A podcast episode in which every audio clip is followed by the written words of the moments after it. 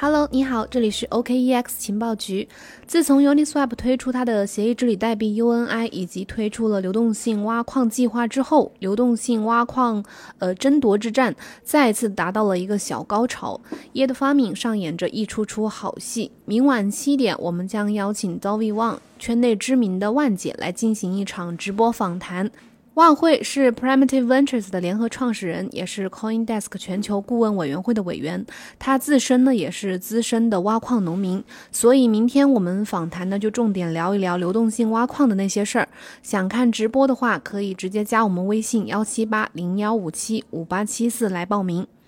流动性挖矿在国外社区称为 “yet farming”，就是农业耕作。流动性挖矿的玩家称为农民。农民通过种地，也就是抵押数字资产来获得收成，也就是获得各种代币。如今三天一个新项目已经是当前 DeFi 的常态，尤其是流动性挖矿这个领域。除了姨父系列之外呢，寿司啊、葡萄、还有清酒、什么酸黄瓜等等各种眼花缭乱的项目名称。哦，今天还看到一个叫菠萝的项目。就是这些演各种各样的项目啊，撑起了流动性挖矿的狂热的一个市场。一方面，超高的呃年化收益率和优秀的社区治理吸引了很多的矿工通宵达旦的去进行挖矿获得收成。另一方面呢，这个代币的这些项目的代币的炒作价值呢，也吸引了很多的散户挤破头冲进二级市场去投资交易。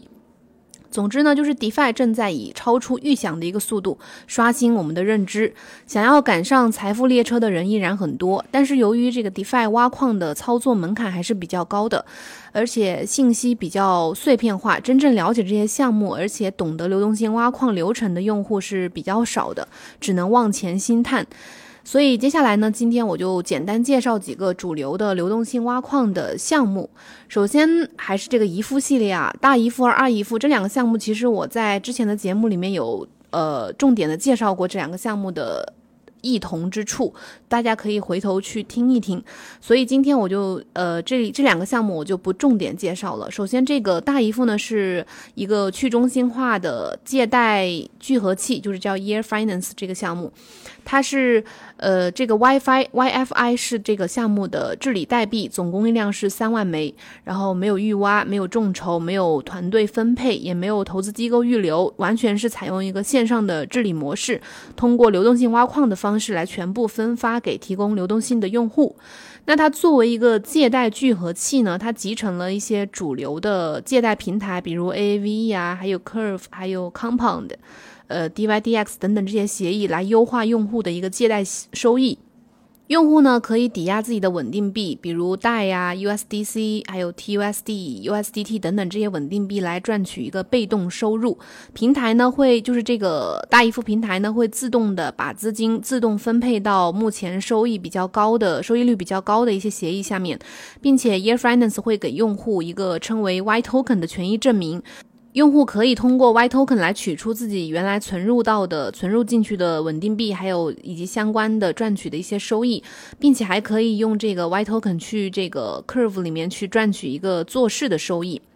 那如何去挖到这个 WiFi 这个代币呢？由于 WiFi 是没有预挖也没有众筹的，只通过流动性挖矿来分发，所以用户获得这个代币初始发行的唯一方式。除了你去二级市场去买以外，你只能通过挖矿的方式去获得，也就是你要去成为它这个呃流动性池子里面的一个矿工。目前 Year Finance 一共有三个流动性挖矿的池子，分别是 Curve 上的 Y Pool，还有呃 Balance 上面的 WiFi 带这个池子和 WiFi YCRV 这个池子。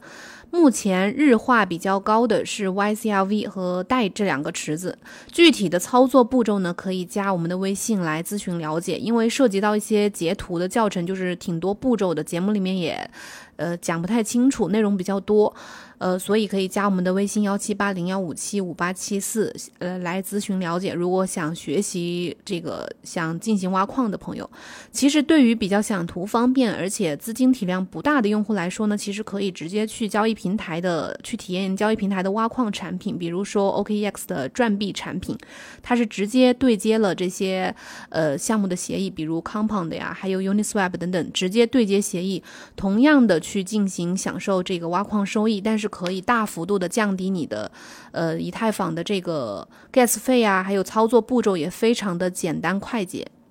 那第二个说说这个二姨夫啊。呃，这个 YFII 点 Finance 呢是国产版的这个 Year Finance，同样呢，二姨夫也是一个借贷聚合器，因为它直接从大姨夫上面分叉来的，本质上是一样的。它是由于当时这个大姨夫的时候，大姨夫由于这个总量是只有三万枚的，当时社区的核心开发成员呢提出了一个代币的增发的提案，但是最终没有获得通过。那为了避免嗯整个社区被巨鲸的账户控制，然后以中国社区为主的一些部分社区成员呢就对 Year Finance 进行了分叉，然后创立了二姨夫，并且是独立运营的。刚诞生之初的时候呢，二姨夫一度不被人看好，但是如今看来呢，二姨夫的社区凭借强大的产品创新，向市场证明了自己。和大姨夫相比，二姨夫是新增了类似比特币的一个减半增发的机制，被认为是更公平的一种代币的分配方案。二姨夫的总量大概是四万枚，每天每七天产量减半，然后十周会完成总的代币的分发。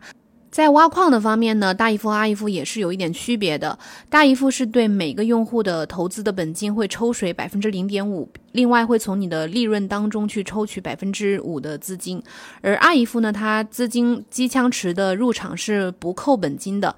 呃，会从利润当中去抽取百分之十的资金。那如何去挖到这个二姨夫这个代币呢？目前它的挖矿途径有三种。呃，前两个呢是它的自有的原始分发池，就是第一池和第二池，就是 Pool One 和 Pool Two。然后另外一个叫机枪池挖矿，是他们后来推出的一个。机枪池挖矿呢，就是去拿你的拿用户的资金去其他项目挖矿，然后赚到的钱呢回购成 WiFi，然后再给返给你，回购成 WiFi，然后再返给用户。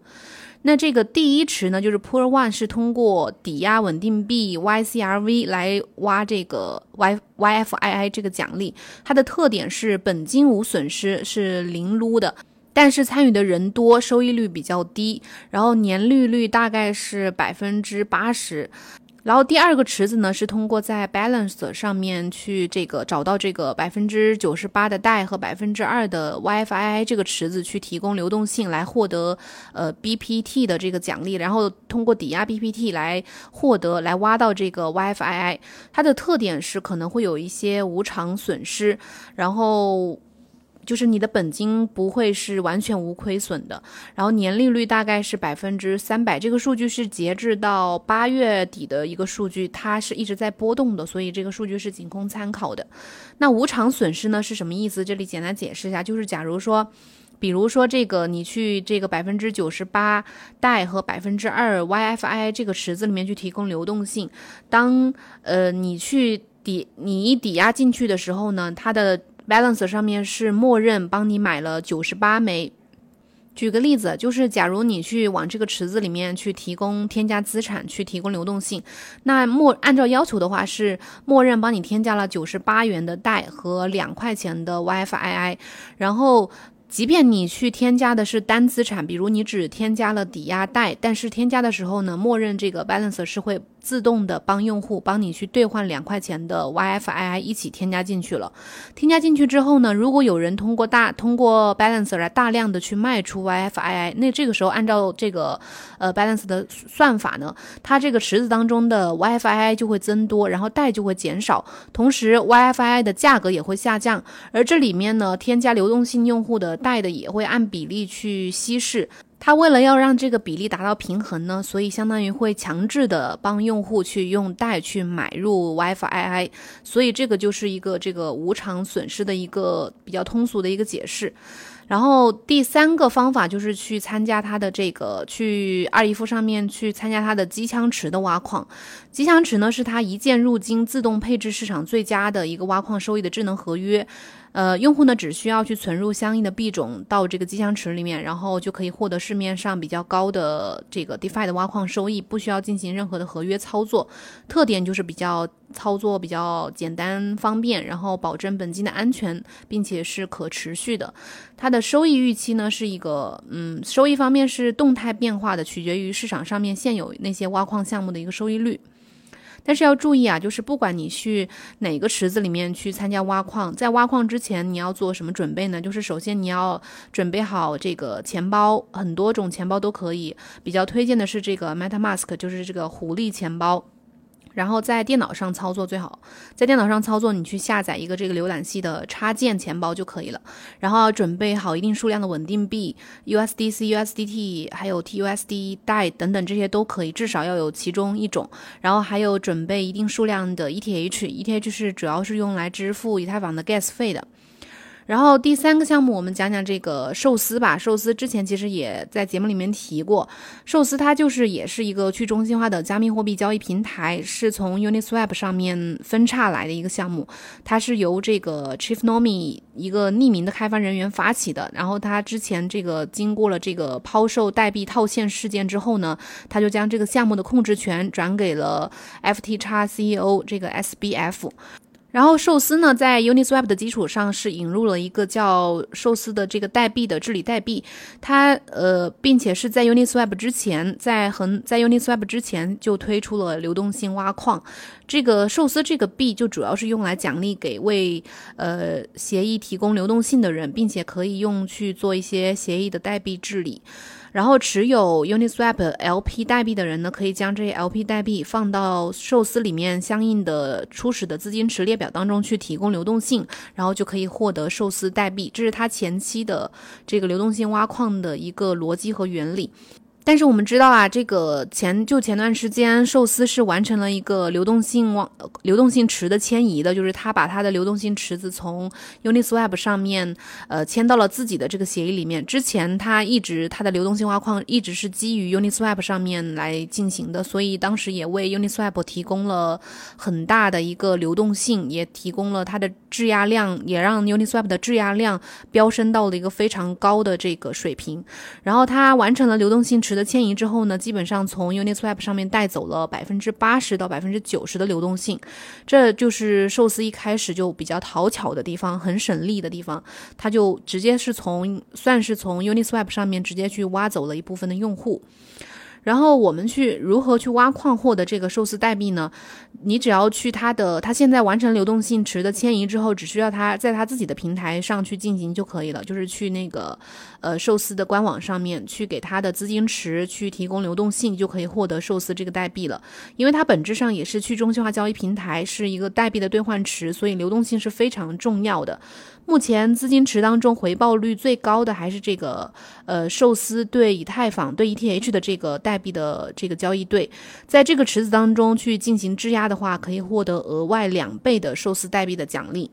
但是啊，就是即便寿寿司从这个 Uniswap 带走了一部分的流动性，但是目前从交易量和流动性的角度来说呢，Uniswap 目前的表现肯定还是比寿司要好的。接下来我们就说说 Uniswap，因为 Uniswap 它是非常老牌的去中心化交易平台，也是龙头老大。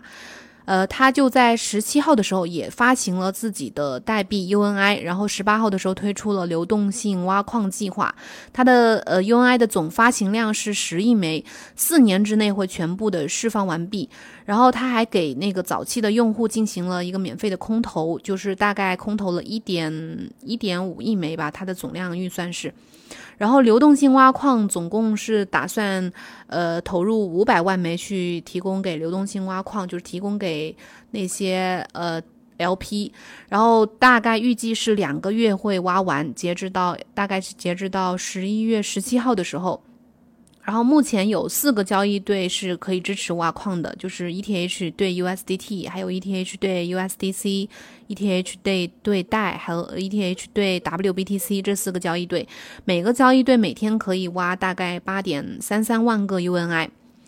如果比较一下 Uniswap 和寿司呢，在 Uniswap 当中呢，LP 可以在任意的池子当中去赚取百分之零点三的交易费用，这些费用按照比例会分配给每个池子当中的所有的 LP。而寿司呢是引入了一个手续费的抽成这样一个呃动作，就是它呃流动性提供者在上面只赚取百分之零点二五，然后剩下的百分之零点零五呢，它他们项目会用来去回购寿司这个代币，然后再按照比例分配给所有持有。有代币的人。使用 Uniswap 流动性提供者只有在提供流动性的时候才赚取资金池的交易费，一旦他们撤回资金池的自己的资金呢，就不再获得相应的收入了。而寿司在这一点上面也做了一点点一点的改动，就是即使你不再提供流动性。那些寿司代币也会让你继续的去赚取一部分的呃协议的交易费用，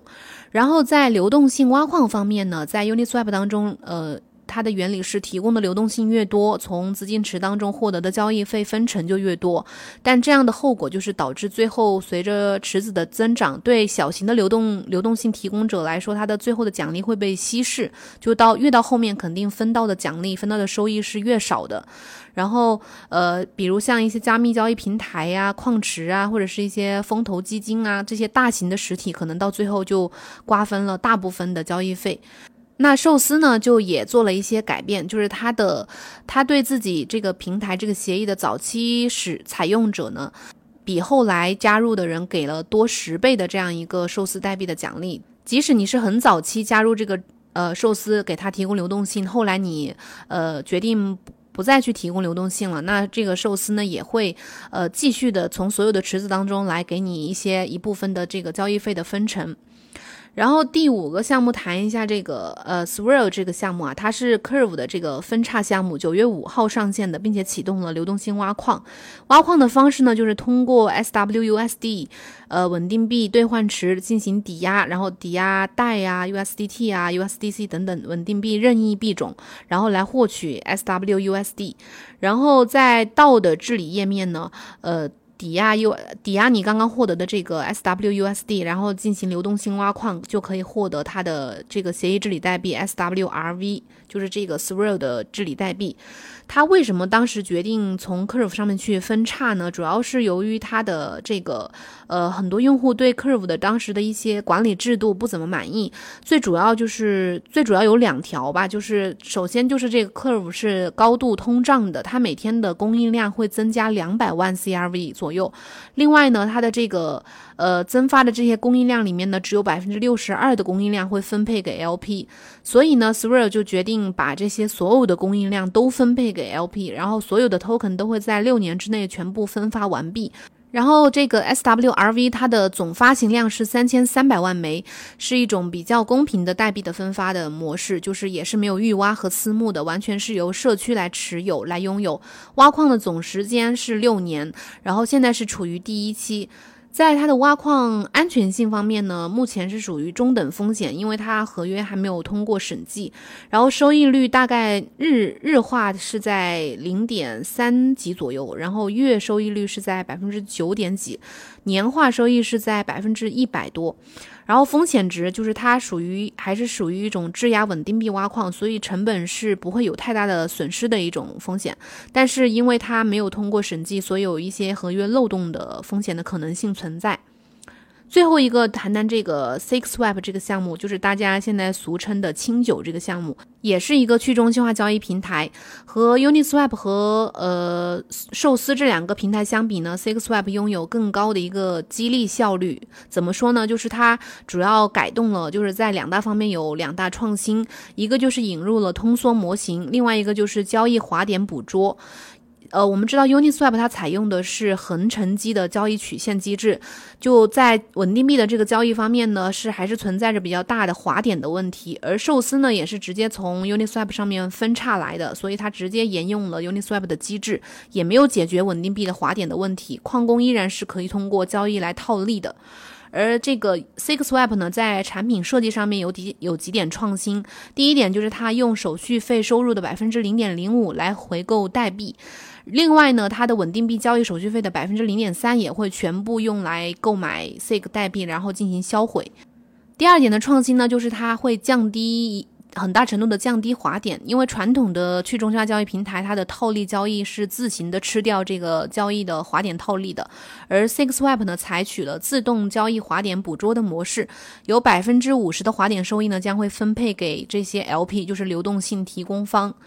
第三个创新就是它在挖矿设计上面，呃，即将推出一个 UNI 和 SAKE 双挖这样一个产品的模式。另外，它在流动性挖矿的基础之上呢，还推出了交易挖矿，会在第二个阶段去启动。然后，交易挖矿呢，不仅仅对流动性提供者去进行奖励，也对交易行为本身来进行奖励。目前这个项目是还是处于第一个阶段的，就是流动性挖矿阶段。对提供流动性的矿工会提供 SAKE 代币的奖励，持续时间大概是三十五天左右。